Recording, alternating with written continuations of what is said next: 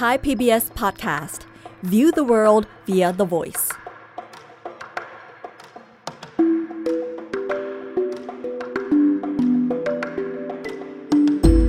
อาเซียนไอส์เปิดมุมมองใหม่ผ่านเรื่องลึกแต่ไม่ลับของผู้คน สังคม และวัฒนธรรมในอาเซียน กับปรางทิพย์ดาวเรือง สวัสดีค่ะคุณผู้ฟัง อาเซียนไอส์และดิฉันปรางทิพดาวเรือง มาพบกับคุณผู้ฟังอีกครั้งในไทย PBS Podcast นะคะ วันนี้เราจะมาคุยกันเรื่องของชีวิตสื่อมวลชนในประเทศเพื่อนบ้าน ดิฉันจะขอพาคุณผู้ฟังไปยังประเทศอินโดนีเซีย ประเทศที่ใหญ่ที่สุดในภูมิภาคเอเชียตะวันออกเฉียงใต้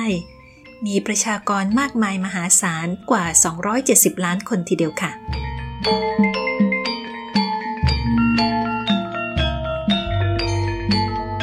ดถึงอินโดนีเซียเนี่ยดิฉันมีความผูกพันอยู่ไม่น้อยนะคะ เพราะว่าเมื่อ 20 กว่าปีที่ผ่านมาเนี่ยดิฉันมีโอกาสไปอยู่ที่กรุงจาการ์ตาเมืองหลวงของอินโดนีเซียเกือบปีทีเดียว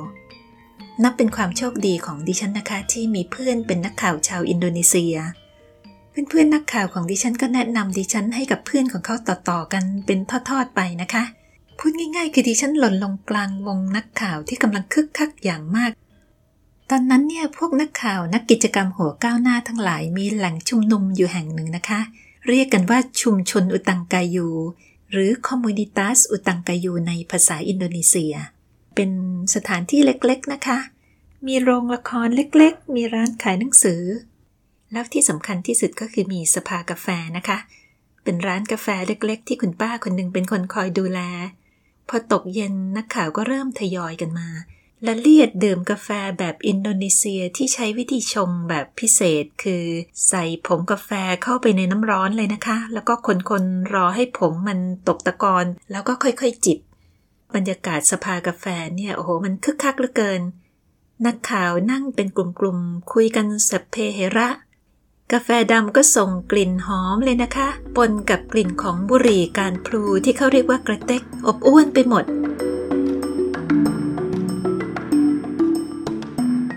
เป็นพศ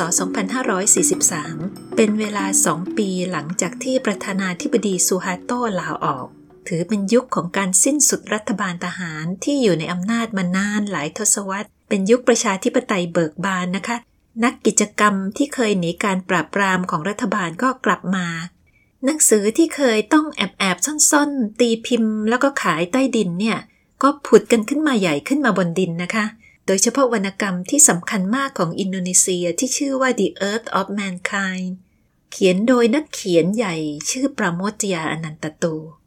องค์กรใต้ดินต่างๆ ก็โผล่ขึ้นมาบนดินอย่างเปิดเผย รวมทั้งองค์กรนักข่าวที่เคยรวมตัวกันต่อสู้เพื่อเสรีภาพสื่อในยุคของทหาร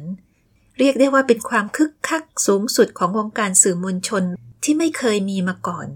นักข่าวอินโดนีเซียในตอนนั้นก็มีลักษณะพิเศษนะคะ คือเป็นนักกิจกรรมทางการเมืองไปด้วย พร้อมจะประท้วงในเรื่องของเสรีภาพสื่อและก็สิทธิมนุษยชน ส่วนบรรยากาศในการทำข่าวตามวิชาชีพก็คึกคักเช่นเดียวกัน เพราะว่าเวลานั้นเป็นจุดเริ่มต้นของกระแสปฏิรูปการเมืองแล้วก็ปฏิรูปกองทัพ พร้อมกันนั้นเนี่ยก็เป็นช่วงของสงครามต่อต้านการก่อการร้าย ที่เกิดเหตุในอินโดนีเซียบ่อยครั้งนะคะ ระเบิดที่นู่นระเบิดที่นี่ มากไปกว่านั้นเนี่ยก็ยังมีกระแสการแยกประเทศออกจากอินโดนีเซีย หลังจากที่ติมอร์ตะวันออกแยกตัวออกไปเป็นติมอร์เลสเตก็มีกระแสเรื่องนี้เกิดขึ้นที่แคว้นอาเจะห์ในเกาะสุมาตรา แล้วก็ที่ปาปัว เรียกได้ว่านักข่าวไม่มีว่างเลยนะคะ ชีวิตคึกคักตลอด วันดีคืนดีดิฉันก็ได้รับโทรศัพท์ว่าปรางทิพย์วันนี้อย่าเพิ่งออกจากบ้านนะ มีระเบิดที่นู่นที่นี่ วันดีคืนดีก็ได้รับโทรศัพท์ว่าวันนี้เราไปดูละครกันไหมสนุกมากค่ะ เป็นความทรงจำเกี่ยวกับวงการสื่อมวลชนของอินโดนีเซียที่ประทับใจจนถึงทุกวันนี้เลยนะคะ ในแง่ของธุรกิจเนี่ย อุตสาหกรรมสื่อก็เติบโตไปเรื่อยๆ เพราะว่ากฎระเบียบต่างๆ ที่เคยควบคุมสื่อมวลชนเนี่ยก็ยกเลิกไป โดยเฉพาะอย่างยิ่งระบบใบอนุญาตการพิมพ์ ที่รัฐบาลเก่าใช้ในการควบคุมสื่อทำให้มีองค์กรสื่อที่เกิดใหม่มากมายรวมทั้งสื่อออนไลน์ด้วยนะคะถ้าย้อนเวลากลับไปก่อนหน้ารัฐบาลสุฮาโตเนี่ย ก็พูดได้นะคะว่าอินโดนีเซียมีหนังสือพิมพ์ของตัวเองตั้งแต่ยุคก่อตั้งประเทศหลังสงครามโลกครั้งที่สองตอนนั้นก็มีต้นแบบของนักข่าวอยู่คนหนึ่ง ชื่อว่ามอกตาลูบิส ถ้าเทียบรุ่นกันแล้วกับคุณกุหลาบสายประดิษฐ์ของประเทศไทยเนี่ยมอกตาลูบิสก็มีอายุอ่อนกว่ากุหลาบสายประดิษฐ์ประมาณ 20 ปี ตอนที่ลูบิสเริ่มงานหนังสือพิมพ์นั้นเนี่ยเป็นปี 2490 5 ปีหลังจากนั้นเนี่ย คุณกุหลาบสายประดิษฐ์ก็ถูกจับตัวในข้อหากบฏสันติภาพ แม้ว่าจะไม่ใช่นักหนังสือพิมพ์ร่วมสมัยกันเท่าไหร่นัก แต่ก็ถือได้ว่าทั้งสองท่านเนี่ย เป็นนักข่าวต้นแบบในยุคของสื่อสิ่งพิมพ์ แล้วก็มีลักษณะร่วมกันก็คือท่านทั้งสองเนี่ยเป็นทั้งนักข่าว นักเขียนแล้วก็ปัญญาชน ที่มีอิทธิพลต่อคนรุ่นหลังนะคะ ตอนที่ดิฉันเป็นนักศึกษาอยู่เนี่ยวันหนึ่งก็ไปเจอหนังสือที่ชื่อว่าจาการ์ตายามสนธยา หนังสือเล่มนี้เป็นนวนิยาย แปลมาจากงานเขียนของมอคตาร์ ลูบิส ที่ชื่อว่า Twilight in Jakarta เปิดโลกให้ตัวดิฉันรู้จักประวัติศาสตร์อินโดนีเซียเป็นครั้งแรก ในช่วงก่อตั้งประเทศเนี่ยหนังสือพิมพ์เป็นสื่อมวลชนที่มีอิทธิพลนะคะ เพราะว่าเป็นสื่อเพียงอย่างเดียวที่เข้าถึงประชาชนมอกตาลูบิสเป็นนักหนังสือพิมพ์ที่กล้าวิพากษ์วิจารณ์ ผลก็คือหนังสือพิมพ์ของเขาถูกปิดตัวเขาเองก็ถูกจับติดคุกหลายครั้งนะคะ อย่างไรก็ตามเขาก็อยู่มาจนกระทั่งถึงยุคสื่อมวลชนสมัยใหม่ เพิ่งเสียชีวิตไปเมื่อสิบกว่าปีที่แล้ว เป็นนักหนังสือพิมพ์รุ่นแรก ๆ ที่มีผู้เคารพนับถืออย่างมากจนกระทั่งทุกวันนี้ ยุคของสื่อมวลชนในยุคของการสร้างประเทศเนี่ยจบลง เพราะว่าการรัฐประหารของพลเอกสุฮาโตในพศ 2508 สุฮาโตเป็นผู้นำทหารนะคะ เขาขึ้นเป็นประธานาธิบดีแล้วก็อยู่นานถึง 32 ปี ยุคของสุฮาโตเนี่ยเรียกได้ว่าเป็นยุคทมิน เป็นยุคที่อินโดนีเซียอยู่ภายใต้กฎเหล็กของเผด็จการทหาร เป็นที่รู้กันทั่วไปว่ามีการรวบอำนาจ มีการละเมิดสิทธิมนุษยชนอย่างโหดเหี้ยม ตัวอย่างของความโหดเหี้ยมของยุคทมินนี้คือการฆ่าคอมมิวนิสต์ทั่วประเทศเลยนะคะ ที่มีคนตายหลายแสนคน ตัวเลขบางค่ายบอกแม้กระทั่งถึงล้านคน รัฐบาลทหารมีมาตรการควบคุมสื่ออย่างเคร่งครัด มีการเริ่มต้นระบบใบอนุญาตการพิมพ์ที่ดิฉันอธิบายไปแล้วนะคะ คือต่อทีละปี ถ้าไม่ชอบใจสิ่งพิมพ์ค่ายไหนก็ไม่ต่อใบอนุญาตให้ รัฐบาลยังหนุนให้มีการตั้งสมาคมวิชาชีพสื่อ แล้วก็บังคับให้ทุกคนเป็นสมาชิกเป็นสมาคมวิชาชีพที่ได้ชื่อว่ารับใช้รัฐบาลพูดตรงๆอย่างนั้นน่ะนะคะ นอกจากนั้นเนี่ยบรรณาธิการของสื่อมวลชนทุกค่ายเลย จะต้องเข้ารับการอบรมเรื่องอุดมการชาติ ที่รัฐบาลเป็นคนจัด มีการเซ็นเซอร์ข่าวอยู่เป็นประจำ มีแม้กระทั่งการฆ่านักข่าวโดยเจ้าหน้าที่ของรัฐ แล้วก็หลายครั้งก็จับมือใครดมไม่ได้นะฮะ เรื่องนี้ไม่เว้นแม้กระทั่งนักข่าวต่างชาติเอง กรณีที่อื้อฉาวที่สุดนี่เกิดขึ้นในพศ 2518 ที่เมืองบาบิโล ในติมอร์ตะวันออก ตอนนั้นอินโดนีเซียกำลังพยายามผนวกเอาติมอร์ตะวันออกเข้าเป็นส่วนหนึ่งของประเทศตน ก็มีการสู้รบที่เมืองบาบิโล มีนักข่าวชาวออสเตรเลียห้าคนเข้าไปทำข่าว ปรากฏว่านักข่าวทั้งหมดถูกยิงโดยทหารอินโดนีเซียเสียชีวิตนะคะ และที่น่าสะพรึงกลัวมากไปกว่านั้นก็คือ มีนักข่าวอีกคนหนึ่งตามมาจากออสเตรเลีย เพื่อที่จะรายงานข่าวหาสาเหตุว่าทำไมทั้ง 5 คนเนี่ยถูกยิง ปรากฏว่านักข่าวคนนี้ก็ถูกยิงทิ้งเช่นเดียวกัน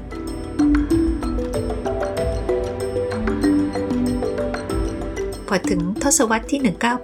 1980 เศรษฐกิจของอินโดนีเซียก็เริ่มพัฒนาขึ้นตามกระแสการพัฒนาเศรษฐกิจของภูมิภาค ผลที่ได้ก็คือว่ามีธุรกิจสื่อเกิดขึ้นมากขึ้น พอมีองค์กรสื่อเพิ่มขึ้น ก็มีนักข่าวมากขึ้น แล้วก็มีนักข่าวที่พยายามวิพากษ์วิจารณ์รัฐบาลเพิ่มขึ้นด้วย ช่วงนั้นก็เริ่มมีกระแสต่อต้านรัฐบาลทหาร โดยกลุ่มนักศึกษา กลุ่มผู้ใช้แรงงาน แล้วก็ประชาชนทั่วไปสำหรับชุมชนนักข่าวเนี่ยก็มีนักวิชาการบางคนนะคะ ชี้ว่า ตอนนั้นเนี่ยเส้นแบ่งระหว่างความเป็นสื่อมวลชน กับนักกิจกรรมทางการเมืองก็เริ่มเบาบางลง นักข่าวกลายเป็นนักกิจกรรมต่อต้านทหาร มีบางคนถูกจับขังคุก ปราบปรามเหมือนเหมือนกับนักกิจกรรมทั่วไป พอสื่อมวลชนเริ่มวิพากษ์วิจารณ์รัฐบาลมากขึ้น รัฐบาลสุฮาโตก็ใช้มาตรการเด็ดขาดมากขึ้น สั่งปิดสื่อสิ่งพิมพ์ ที่ได้รับการยอมรับอย่างมาก 3 ฉบับก็คือ Tempo Editor แล้วก็ The Tick ถึงตอนนี้เองเนี่ยก็เป็นจุดเริ่มต้นของการต่อสู้ของสื่อมวลชนอาชีพที่ไม่เคยมีมาก่อน นั่นก็คือการก่อตั้งองค์กรลับๆขึ้นของนักข่าว ชื่อว่าพันธมิตรนักข่าวอิสระอินโดนีเซีย หรือในอินโดนีเซียเขาเรียกตามชื่อย่อว่า RG ปเป็นครั้งแรกเลยนะคะที่นักข่าวและบรรณาธิการจับมือกันตั้งองค์กรใต้ดิน เรื่องนี้เนี่ยมีนักหนังสือพิมพ์ท่านหนึ่ง ผู้ที่ได้รับการยอมรับนับถือว่าเป็นนักคิดแล้วก็นักเขียนในระดับแนวหน้า ท่านผู้นี้คือกุณาวันโมฮัมหมัด เป็นผู้ร่วมก่อตั้ง magazine เทมโปในพศ 2514 แล้วก็เป็นผู้ที่ร่วมก่อตั้งอาจีเมื่อไม่กี่ปีมาเนี่ย กุณวันโมฮัมหมัดก็ได้ให้สัมภาษณ์กับมหาวิทยาลัยแห่งหนึ่งที่สิงคโปร์พูดถึงช่วงเวลาที่มีการก่อตั้งกลุ่มอาจีอันนี้ขึ้น เขาบอกว่านักข่าวรุ่นหนุ่มรุ่นสาวเนี่ย เป็นคนก่อตั้งกลุ่มพันธมิตรนักข่าวอิสระอินโดนีเซีย เขามองว่าเป็นการกระทำที่กล้าหาญมาก เพราะว่ามันเป็นเรื่องผิดกฎหมายอย่างมากภายใต้ระบบรัฐบาลทหาร เทียบเท่ากับการเป็นกบฏทีเดียว กลุ่ม RG ตั้งขึ้นอย่างลับๆ ตีพิมพ์ magazine ของตัวเอง โดยใช้ชื่อว่า เสรีภาพไร้ใบอนุญาต อันนี้เป็นชื่อที่แปลเป็นไทยมาแล้วนะคะพอทำกิจกรรมกันไปกันมา สมาชิกของ RG หลายคนก็ถูกจับขังคุก กลุ่ม อาจีก็ออกแถลงการณ์ต่อสู้ กุณาวันบอกว่าเขาเนี่ยสนับสนุนด้วยการเดินตามคนรุ่นใหม่ เขายังพูดอีกนะคะว่า ความกล้าหาญนี่เป็นสิ่งที่สำคัญ ความกล้าหาญของคนหนุ่มสาวเนี่ยมันเหมือนกับโรคติดต่อ ซึ่งหมายความว่ามันแพร่ไปได้นะคะ แล้วก็ยังบอกอีกด้วยว่าความกลัวก็เช่นเดียวกัน Some young journalists started the Alliance of Independent Journalists, AGI. As a separate entity? Yeah, it was, a, it was very courageous because it was illegal. It was really illegal. We, we, we did it uh, very, well, clandestinely, mm. but we announced it. we published a, new, a magazine called Independent without license. Hmm. And in the end, uh, our friends were arrested, jailed. Uh, but um, we made a statement, and it was, uh, it was important to do that. And people said I started AGI. No, the young people started. I, I just followed. You, support, you supported it. Mm, that's very, they are courageous. And you know, courage was infectious like fear พอถึงพศ 2541 คุณผู้ฟังหลายคนอาจจะจำได้นะคะว่าพิษต้มยำกุ้งมันฟาดเราหนักหนาเพียงใด ที่อินโดนีเซียก็เหมือนกันค่ะ เศรษฐกิจที่ตกต่ำทำให้คนเดือดร้อนจากพิษต้มยำกุ้ง ประกอบกับการแตกแยกกันเองในกองทัพอินโดนีเซีย ปัญหาการทุจริตที่ไม่เคยมีการแก้ไข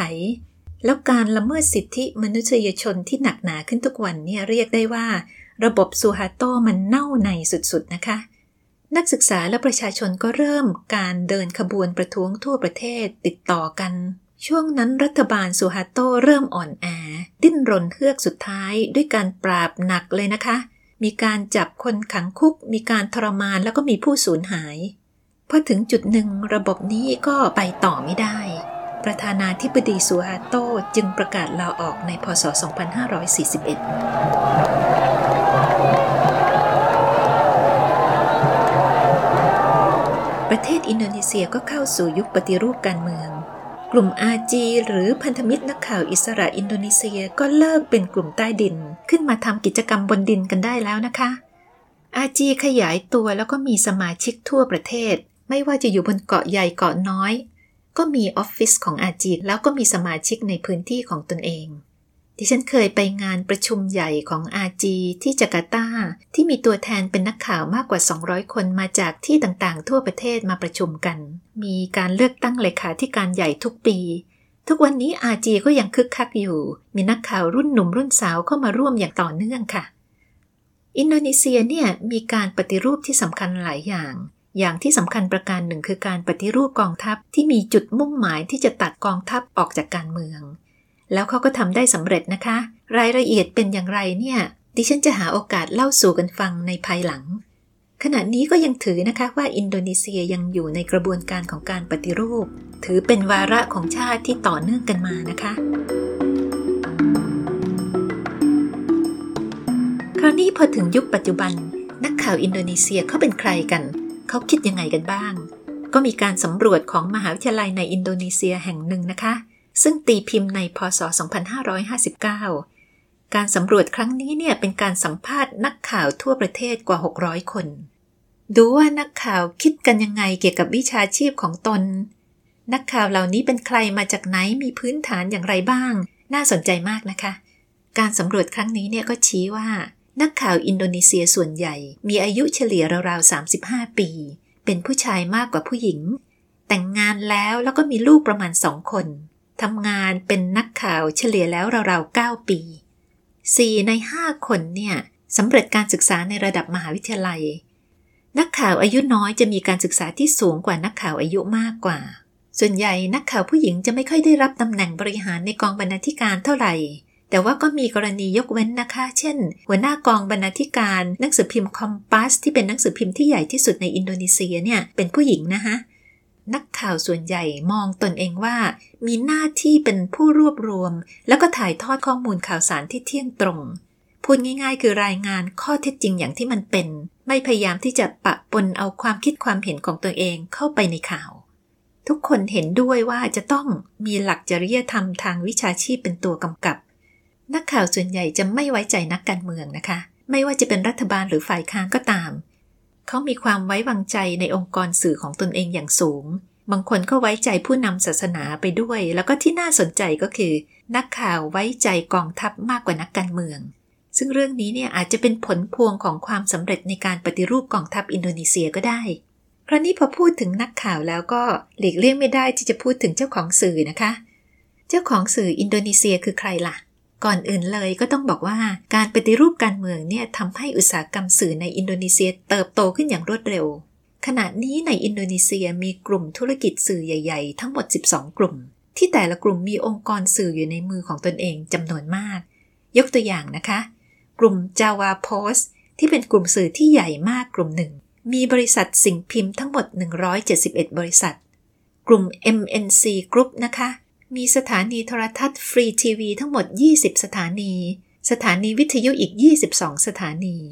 หรือกลุ่มคอมปัสที่เป็นเจ้าของหนังสือพิมพ์ที่ใหญ่ที่สุดในอินโดนีเซีย ก็มีบริษัทสิ่งพิมพ์อีก 89 บริษัท แล้วก็ยังมีทีวีแล้วก็วิทยุอีกนับสิบก็ไม่น่าแปลกใจนะคะ เพราะว่าอย่างที่เรียนให้ทราบแล้วว่าอินโดนีเซียเป็นประเทศที่ใหญ่มาก มีประชากรทั้งหมด 270 ล้านคน ถือว่าเป็นตลาดที่ใหญ่มากของธุรกิจสื่อ เมื่อสถานการณ์สื่อเฟื่องฟูขนาดนี้แล้วก็ไม่ได้หมายความว่าไม่มีปัญหานะคะ เจ้าของสื่อบางกลุ่ม ก็เป็นนักการเมือง เป็นหัวหน้าพักการเมืองด้วย ในสมัยประธานาธิบดีโจโกวิโดโด คนปัจจุบันนะคะ ที่ได้รับเลือกตั้งเป็นประธานาธิบดีถึงสองรอบ ในพศ 2557 แล้วก็พศ 2562 ความสัมพันธ์ระหว่างโจโควีกับสื่อมวลชนก้าวหน้าในอินโดนีเซียเนี่ยค่อนข้างที่จะราบรื่น เขาเข้ามาเล่นการเมืองด้วยภาพพจน์ที่สะอาด เป็นคนที่ถือว่าไม่ได้อยู่ในกลุ่มอิทธิพลทางการเมืองใดมาแบบเดียวๆนะคะ ในช่วงของการรณรงค์หาเสียงเลือกตั้งประธานาธิบดีโดยเฉพาะครั้งที่สองเนี่ยก็มีสื่อบางค่ายแสดงจุดยืนชัดเจนว่าสนับสนุนโจโควีเป็นประธานาธิบดี สิ่งที่เขาพูดกันในอินโดนีเซียในวงการสื่อก็คือว่า เป็นเรื่องที่ไม่แปลก ถ้าหากว่าสื่อจะแสดงจุดยืนของตัวเองอย่างชัดเจน ตราบเท่าที่นักข่าวและองค์กรสื่อนั้นๆ ยังทำหน้าที่รายงานข่าวตามหลักจริยธรรม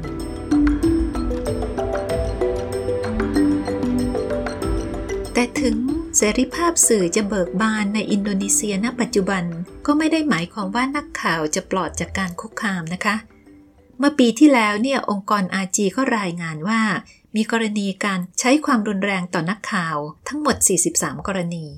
ไม่ว่าจะเป็นการข่มขู่ทำร้ายฟ้องร้อง หรือว่าโจมตีทางอินเทอร์เน็ต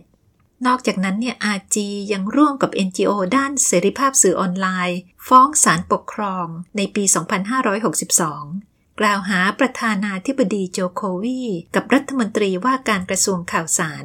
ว่าละเมิดเสรีภาพในการแสดงออกและเสรีภาพสื่อมวลชน ในการที่สั่งบล็อกอินเทอร์เน็ต ในช่วงของการจลาจลต่อต้านรัฐบาลบนเกาะปาปัว